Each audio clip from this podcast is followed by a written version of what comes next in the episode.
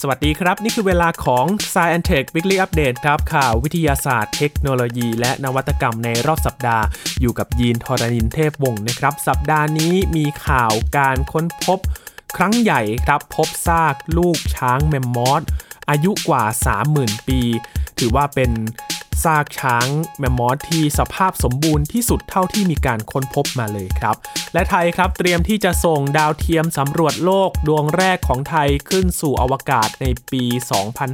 2566 ต้นปีหน้านี้แล้วนะครับที่พัฒนาโดยทีมวิศวกรชาวไทยกว่า 20 คน โดยจิสดาครับ และมีการศึกษาครับพบว่า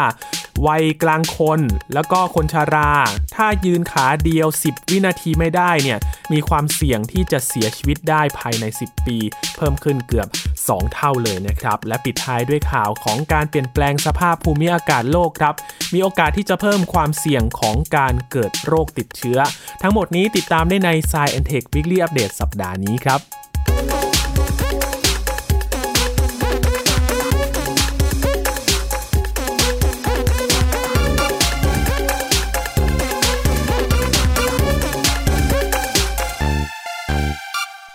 เริ่มต้นด้วยการค้นพบที่น่าตื่นเต้นครับ ที่ทางรัฐบาลท้องถิ่นของดินแดนยูคอนครับ อยู่ทางตะวันตกของประเทศแคนาดา ได้มีการเปิดเผยข้อมูลนะครับว่าได้ค้นพบซากลูกช้างแมมมอสขนยาว อายุเก่าแก่กว่า 30,000 ปี พบอยู่ที่ใต้ชั้นดินเยือกแข็งคงตัวหรือว่า permafrost ครับ ซึ่งช่วยรักษาร่างของมันไว้ไม่ให้เน่าเปื่อย ถือว่าเป็น ซากลูกช้างแมมมอสที่สมบูรณ์ที่สุดเท่าที่เคยค้นพบมาแล้วก็สภาพเนี่ยเหมือนยังมีชีวิตอยู่เลยนะครับ ลูกช้างแมมมอสที่ค้นพบในครั้งนี้นะครับ พบโดยคนงานเหมืองทองแห่งหนึ่งครับ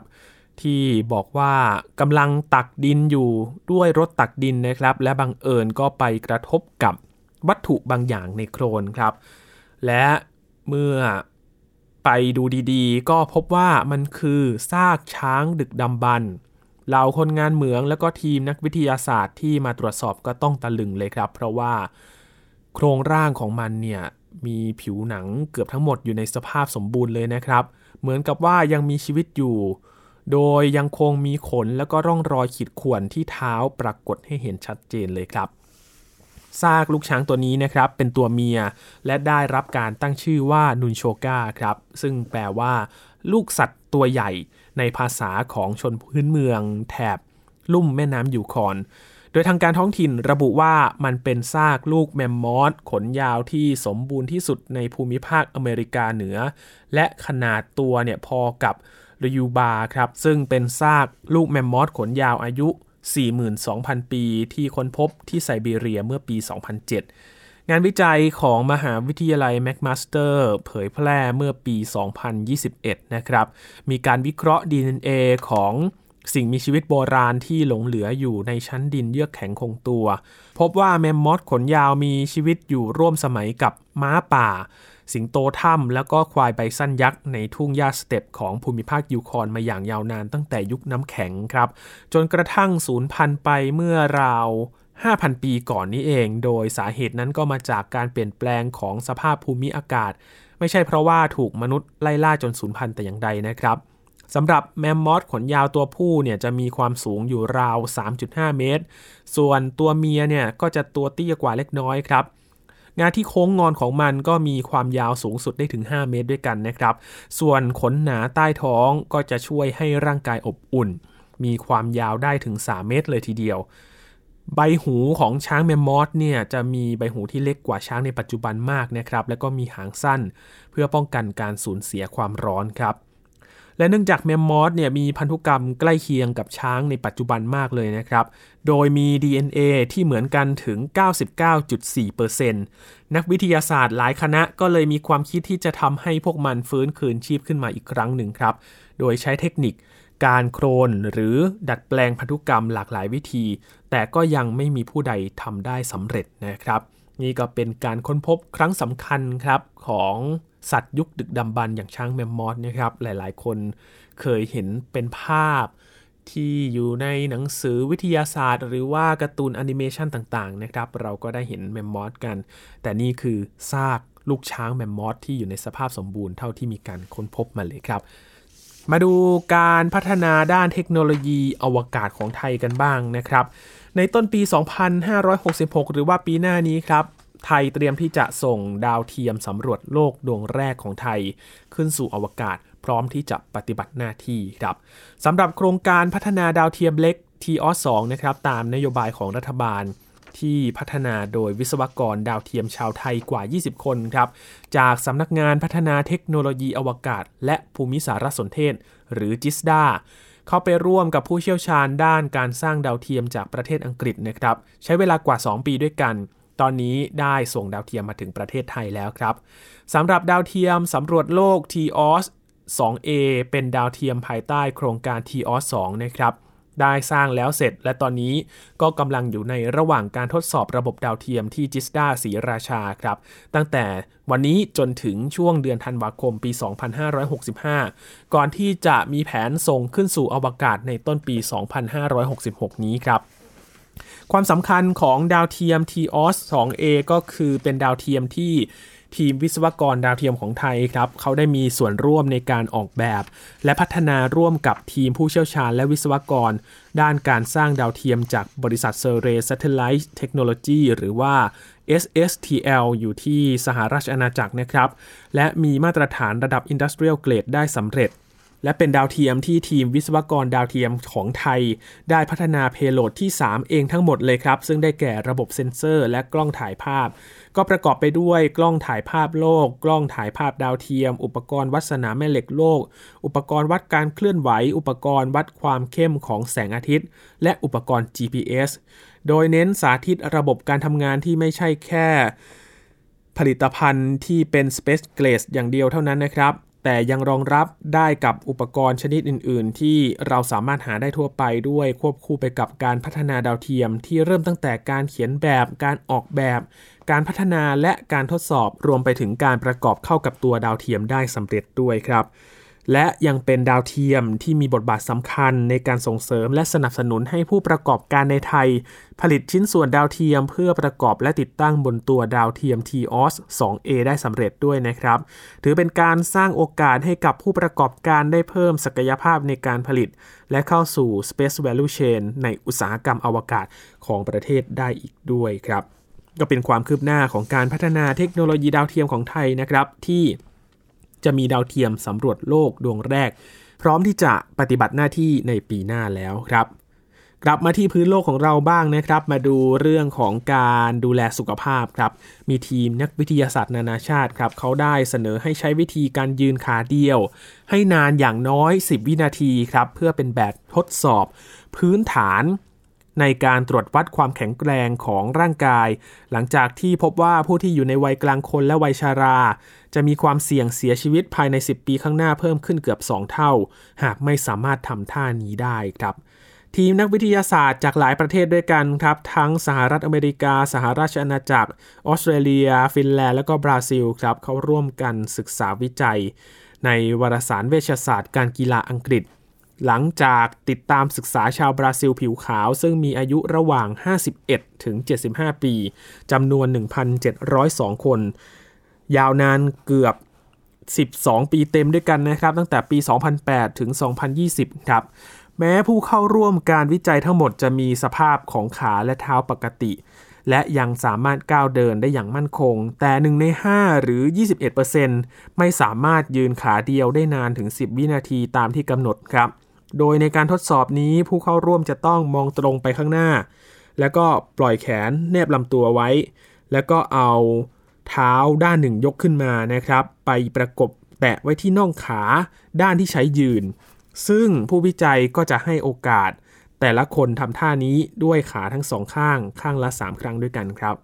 และเมื่อไปติดตามศึกษาข้อมูลของผู้เข้าร่วมการวิจัยในอีก 10 ปีต่อมานะครับ พบว่ามีผู้ที่เข้าร่วมการวิจัยเนี่ยเสียชีวิตไป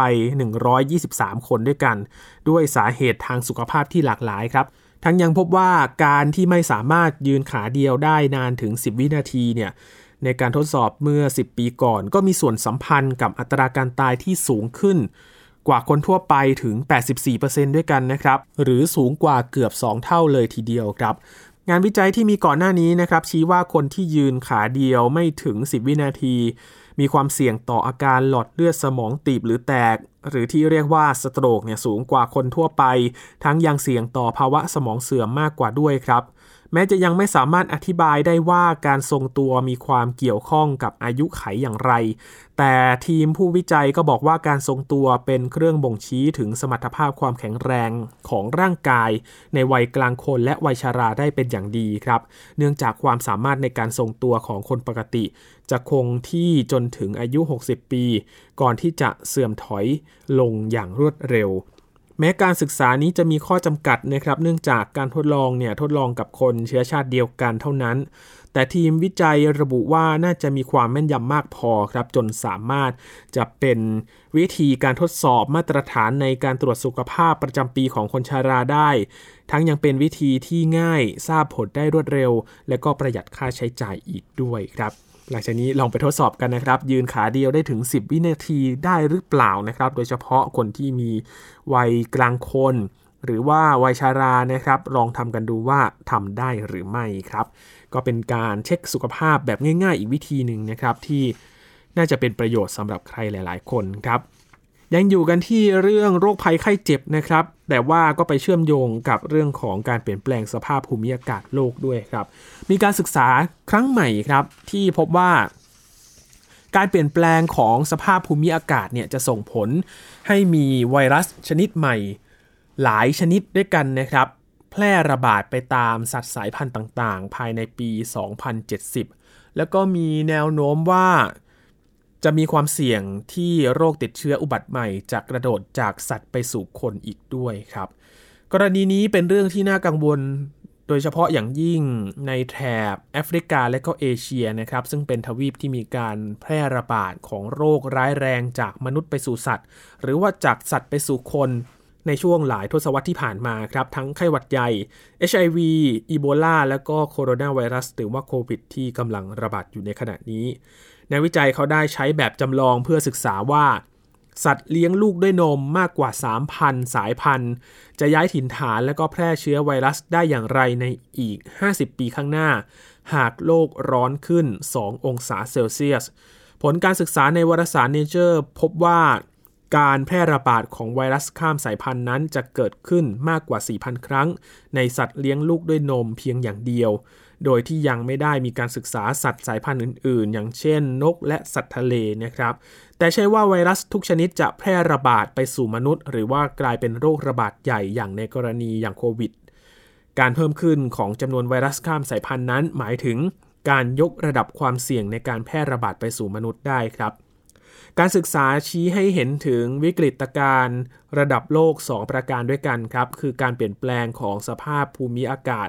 และการแพร่ระบาดของโรคติดเชื้อ ในขณะที่โลกของเราต้องหาทางรับมือกับปัญหาทั้งสองนี้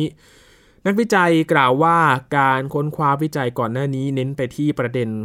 เกี่ยวกับความสัมพันธ์ ระหว่างการตัดไม้ทำลายป่า การสูญพันธุ์ของสัตว์ แล้วก็การค้าสัตว์ป่า กับการแพร่ระบาดของโรคระหว่างในสัตว์และมนุษย์นะครับ แต่ยังไม่ค่อยมีการวิจัยในเรื่องของการเปลี่ยนแปลงสภาพภูมิอากาศ จะส่งผลต่อการแพร่ระบาดของโรคได้อย่างไร ผู้เชี่ยวชาญด้านการเปลี่ยนแปลงสภาพภูมิอากาศ และโรคติดต่อต่างก็เห็นพ้องกันหลายคนเลยนะครับว่าโลกที่ร้อนขึ้น มีแนวโน้มที่จะเพิ่มความเสี่ยงสำหรับการเกิดไวรัสชนิดใหม่ อย่างคุณแดเนียลอาบรูครับ นักชีววิทยาจาก University of Nebraska State Museum บอกว่าการศึกษานี้แสดงถึงความตระหนัก รับรู้ถึงภัยคุกคามที่เกิดจากการเปลี่ยนแปลงของสภาพภูมิอากาศ ในแง่ของความเสี่ยงของการเกิดโรคที่ติดเชื้อเพิ่มขึ้น ตลอดจนการแพร่ระบาดของโรคติดเชื้ออุบัติใหม่ เนื่องมาจากการเปลี่ยนแปลงสภาพภูมิอากาศด้วยอย่างคุณแอรอนเบิร์นสไตน์ครับกุมารแพทย์ แล้วก็รักษาการผู้อำนวยการของ The Center of Climate Health แล้วก็ Global Environment ที่ Harvard t h Chan School of Public Health นะครับบอกว่าการศึกษาดังกล่าวยืนยันความสงสัยที่มีมานานเกี่ยวกับผลกระทบของภาวะโลกร้อนต่อการเกิดโรคติดเชื้อ และการศึกษานี้ยังชี้ว่าปัญหาดังกล่าวอาจเกิดบ่อยครั้งขึ้นในบริเวณใกล้ ๆ กับที่ผู้คนอาศัยอยู่จำนวนมากด้วยนะครับ ทางด้านคุณเกกอรี่อัลเบอรี่ครับเป็นนักนิเวศวิทยาด้านโรคภัยไข้เจ็บที่มหาวิทยาลัยชอตทาวน์ บอกว่าโรคติดเชื้ออันเกิดจากสภาพอากาศนั้นมีแนวโน้มว่าได้เกิดขึ้นแล้ว ดังนั้นมนุษย์เราควรพยายามเรียนรู้และก็เตรียมความพร้อมสำหรับเรื่องนี้ให้มากขึ้นนะครับ และมองว่าปัญหานี้ไม่สามารถป้องกันได้แม้แต่ในสถานการณ์การเปลี่ยนแปลง สภาพภูมิอากาศที่ไม่เลวร้ายเท่าใดนักก็ตามครับขณะที่คุณคอลินคาร์ลสันครับผู้ช่วยศาสตราจารย์ด้านชีววิทยา ที่มหาวิทยาลัยจอร์จทาวน์เช่นเดียวกันนะครับ เป็นคณะกรรมการระหว่างรัฐบาล ว่าด้วยการเปลี่ยนแปลงสภาพภูมิอากาศบอกว่า เราต้องพยายามลดก๊าซเรือนกระจก แล้วก็เลิกใช้เชื้อเพลิงฟอสซิล เพื่อลดความเสี่ยงของการแพร่ระบาดของโรคติดเชื้อ ด้านคุณจารอนบราวน์ผู้อำนวยการองค์กร Grassroots Global Justice Alliance บอกว่า ผลการศึกษาชี้ให้เห็นถึงความอายุติธรรมด้านสภาพอากาศที่ประชากรที่อยู่ในแถบแอฟริกาและเอเชีย ต้องเผชิญกับภัยคุกคามจากการสัมผัสจับต้องกับเชื้อไวรัสที่เพิ่มขึ้นมากที่สุด ซึ่งเป็นการเน้นย้ำอีกครั้งว่า ผู้ที่อยู่ในแนวหน้าของวิกฤตมักจะเป็นผู้ที่สร้างปัญหาในเรื่องของการเปลี่ยนแปลงสภาพภูมิอากาศน้อยที่สุดนะครับ ก็มีหลายมุมมองจาก นักวิชาการนักวิทยาศาสตร์ รวมถึงผู้เชี่ยวชาญนะครับที่ให้ความเห็นที่สอดคล้องกับการศึกษาครั้งนี้ด้วยนะครับ พาไปดูที่ประเทศในแถบอาหรับกันบ้างครับ ปัญหาเรื่องของการขาดแคลนน้ำถือว่าเป็นปัญหาสำคัญในประเทศแถบนี้ด้วยนะครับ เพราะว่าทรัพยากรน้ำส่วนใหญ่ไม่เหมาะสม ที่จะมาบริโภคได้นะครับ เพราะว่าอยู่ในแถบทะเลทราย พื้นที่แห้งแล้ง น้ำจืดมีน้อยอยู่แล้วนะครับ พื้นที่ก็ห้อมล้อมไปด้วยน้ำทะเล เพราะฉะนั้นปัญหาที่เกิดขึ้นก็ต้องหาทางแก้เพื่อที่จะหาน้ำจืดที่เพียงพอต่อการอุปโภคบริโภคครับ ปรากฏว่าในแถบนั้นเนี่ยเดิมทีก็มีหลายวิธีแล้วนะครับ มีบริษัทสตาร์ทอัพในประเทศตุนิเซียครับเขาก็มีอีกวิธีหนึ่ง โดยการพัฒนาเครื่องผลิตน้ำดื่มจากอากาศครับ ที่ชื่อว่า Kumulus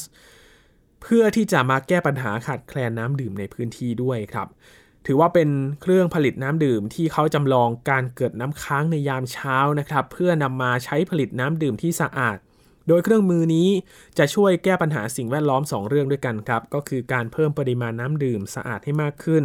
และช่วยลดปริมาณการใช้ขวดน้ำพลาสติกให้น้อยลงด้วย หลายๆ ประเทศในแถบอาหรับนี้นะครับ ก็ประสบปัญหาการขาดแคลนน้ำดื่มที่สะอาดมาตลอดนะครับ ซึ่งเป็นปัญหาสำคัญแล้วก็มีการพูดถึงมีการพยายามแก้ไขมาหลายรูปแบบแล้ว ส่วนใหญ่ก็จะเห็นในรูปแบบของการพัฒนาเครื่องมือที่ช่วยเปลี่ยนแหล่งน้ำที่มีอยู่ อย่างเช่นน้ำเค็มเนี่ยน้ำทะเล ให้กลายเป็นแหล่งน้ำดื่ม ที่เป็นน้ำจืดที่สะอาดสำหรับทุกคนให้เข้าถึงได้ แต่เครื่องมือก็อาจมีราคาที่แพงแล้วก็ยังไม่แพร่หลายมากพอครับ ทำให้เกิดการพัฒนาเครื่องมือ การผลิตน้ำดื่มอย่างต่อเนื่อง โดยการผลิตน้ำดื่มจากความชื้นในอากาศเนี่ยก็ถือว่าเป็นอีกหนึ่งวิธีครับ ที่จะช่วยให้ทุกคนนั้น สามารถเข้าถึงน้ำดื่มสะอาดได้ง่ายขึ้นนะครับคูมูลัสเป็นเครื่องผลิตน้ำดื่มที่ใช้พลังงานจากแผงโซลาร์เซลล์ด้วยนะครับ โดยการจำลองการเกิดปรากฏการณ์น้ำค้างยามเช้า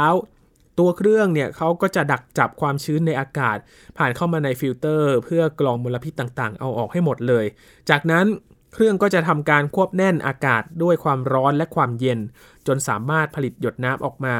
แล้วนำไปกรองอีกครั้งจนได้น้ำสะอาด และก็ปลอดภัยสำหรับการอุปโภคบริโภค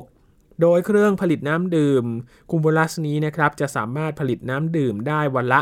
30 ลิตรด้วยกัน และจะนำไปติดตั้งในพื้นที่ที่ขาดแคลนน้ำครับ ซึ่งตอนนี้โมเดลเครื่องคูมูลัส1ก็ถูกนำไปติดตั้งในโรงเรียน ในพื้นที่ห่างไกลของตุนิเซียที่ประสบปัญหาขาดแคลนน้ำดื่มสะอาดด้วยนะครับ ก็เป็นอีกหนึ่งทางเลือกครับในการผลิตน้ำดื่มในพื้นที่แถบนี้ ที่ขาดแคลน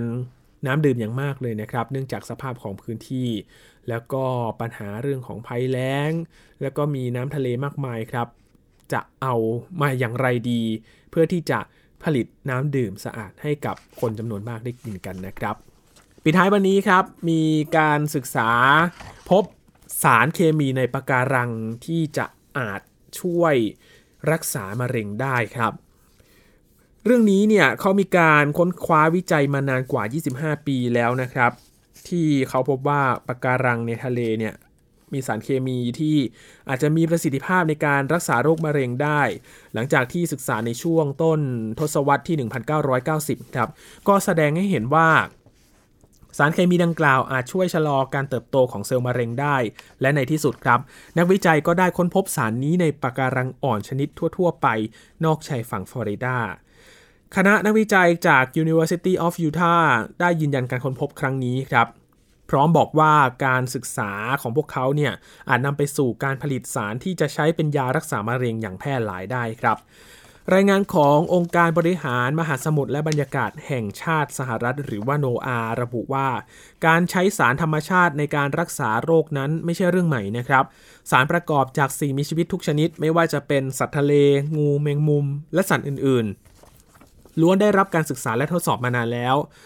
ว่าอาจจะใช้รักษาอาการเจ็บป่วยต่างๆ ได้ รายงานของโนอาระบุว่าเนื่องจากปะการังจำนวนมากมักอยู่ในที่เดียวกัน ดังนั้นพวกมันจึงพัฒนาสารเคมีเพื่อปกป้องตัวเอง ปกป้องสิ่งมีชีวิตจากทะเลในรูปแบบอื่น ๆ ที่อาจคุกคามพวกมันได้ นักวิทยาศาสตร์ก็เลยศึกษาสารเคมีดังกล่าวครับ เพื่อที่จะค้นหาวิธีที่จะนำไปใช้ในทางการแพทย์ได้อย่างมีประสิทธิภาพ แต่อุปสรรคสำคัญก็คือความยากลำบากในการรวบรวมสารประกอบเหล่านี้ให้เพียงพอที่จะนำไปศึกษาวิจัยถึงประสิทธิภาพในการรักษาโรค สารเคมีที่ใช้ในการศึกษาล่าสุดนี้นะครับ เรียกว่า eleutherobin ครับค้นพบในปะการังอ่อนใกล้ๆออสเตรเลีย โดยนักวิทยาศาสตร์ได้รายงานไว้ในช่วงทศวรรษที่ 1990 นะครับว่า สารเคมีเหล่านี้มีคุณสมบัติในการต้านมะเร็ง นักวิจัยที่ทำการศึกษาเรื่องนี้ก็บอกว่าสารเคมีที่ปะการังอ่อนใช้ปกป้องตัวเองจากบรรดานักล่านั้น อาจช่วยทำลายโครงสร้างเซลล์ที่สำคัญ และการศึกษาทางวิทยาศาสตร์ยังชี้ให้เห็นด้วยว่า สารประกอบดังกล่าวสามารถลดการเติบโตของเซลล์มะเร็งได้ครับคุณพอลเซซ่า นักวิทยาศาสตร์จาก University of Utah ได้พบปะการังอ่อนที่มีสาร eleutherobin ในมหาสมุทรนอกชายฝั่งฟลอริดา และพยายามศึกษาว่าปะการังนั้นสร้างสารเคมีขึ้นมาเอง หรือเกิดจากสิ่งมีชีวิตที่อาศัยอยู่ร่วมกันภายในปะการังกันแน่ คุณเชสซาไม่เชื่อว่าสารประกอบนี้จะผลิตขึ้นโดยสิ่งมีชีวิตอื่นๆ เท่านั้นนะครับ เนื่องจากปะการังอ่อนบางชนิดไม่ได้มีสิ่งมีชีวิตอื่นอาศัยอยู่ร่วมด้วย แต่พวกมันก็มีสารเคมีดังกล่าวอยู่ในตัว และเพื่อทดสอบทฤษฎีของพวกเขาครับ นักวิจัยก็พยายามที่จะศึกษาค้นคว้าว่าปะการังเนี่ยผลิตสารเคมีได้อย่างไร โดยศึกษารหัสพันธุกรรมของปะการัง เพื่อดูว่ามีอะไรที่บ่งชี้ถึงวิธีการผลิตสารเคมีของพวกมันหรือไม่ พวกเขาสามารถระบุส่วนต่างๆ ของ DNA ในปะการังที่ใกล้เคียงกับคำสั่งทางพันธุกรรมสำหรับสารประกอบ ที่คล้ายคลึงในสายพันธุ์อื่น ๆ ครับ จากนั้นนักวิจัยก็ศึกษาชุดคำสั่งเหล่านั้น ร่วมกับแบคทีเรียที่เติบโตในห้องทดลอง และพบว่าจุลินทรีย์จากแบคทีเรียสามารถคัดลอกขั้นตอนแรกของการผลิตสารอิรูเทโรบีนได้ การทดลองของพวกเขาแสดงให้เห็นว่าอาจสามารถผลิตสารเคมีในห้องทดลอง ซึ่งอาจนำไปสู่การผลิตยาต้านมะเร็งชนิดใหม่ ซึ่งคุณพอลเชสซา หวังว่าจะสามารถส่งมอบยาต้านมะเร็งจากปะการังนี้ให้แก่แพทย์ได้ในอนาคตนะครับ ย้ำว่าขั้นตอนนี้ยังอยู่ในการทดลองอยู่นะครับ แต่ก็ถือว่าเป็นความหวังว่าสารเคมีที่มาจากสิ่งมีชีวิตอื่นๆเนี่ยอย่างปะการังจะสามารถช่วยรักษาโรคอย่างมะเร็งได้หรือไม่นะครับ เพราะว่ามะเร็งถือว่าเป็นโรคภัยที่มีผู้เสียชีวิตเป็นอันดับต้นๆของโลกเลย วิธีการที่จะมาช่วยยับยั้งเซลล์มะเร็งชนิดต่างๆเนี่ย ก็พยายามมาหลายทางแล้วนะครับ ทางนี้ก็ถือว่าเป็นอีกความหวังหนึ่งครับที่จะมาช่วยรักษาได้ไม่มากก็น้อยในอนาคตนะครับ ก็ถือว่าเป็นความหวังสำหรับผู้ป่วยมะเร็งในอนาคตด้วยครับ ว่าจะมีโอกาสรักษาให้หายขาดได้หรือไม่ครับ ทั้งหมดนี้คือข่าวที่เรานำมาฝากกันใน Science and Tech Weekly Update สัปดาห์นี้นะครับ คุณผู้ฟังติดตามรายการก็ได้ที่ www.thaipbspodcast.com ครับรวมถึงพอดแคสต์ช่องทางต่างๆ ที่คุณกำลังรับฟังเราอยู่นะครับ อัปเดตเรื่องวิทยาศาสตร์เทคโนโลยี และนวัตกรรมกับเราได้ที่นี่ทุกที่ทุกเวลากับไทย PBS Podcast นะครับช่วงนี้ยีนทอดานินเทพวงศ์ขอบพระคุณสำหรับการติดตามรับฟังครับ ลาไปก่อนนะครับ สวัสดีครับ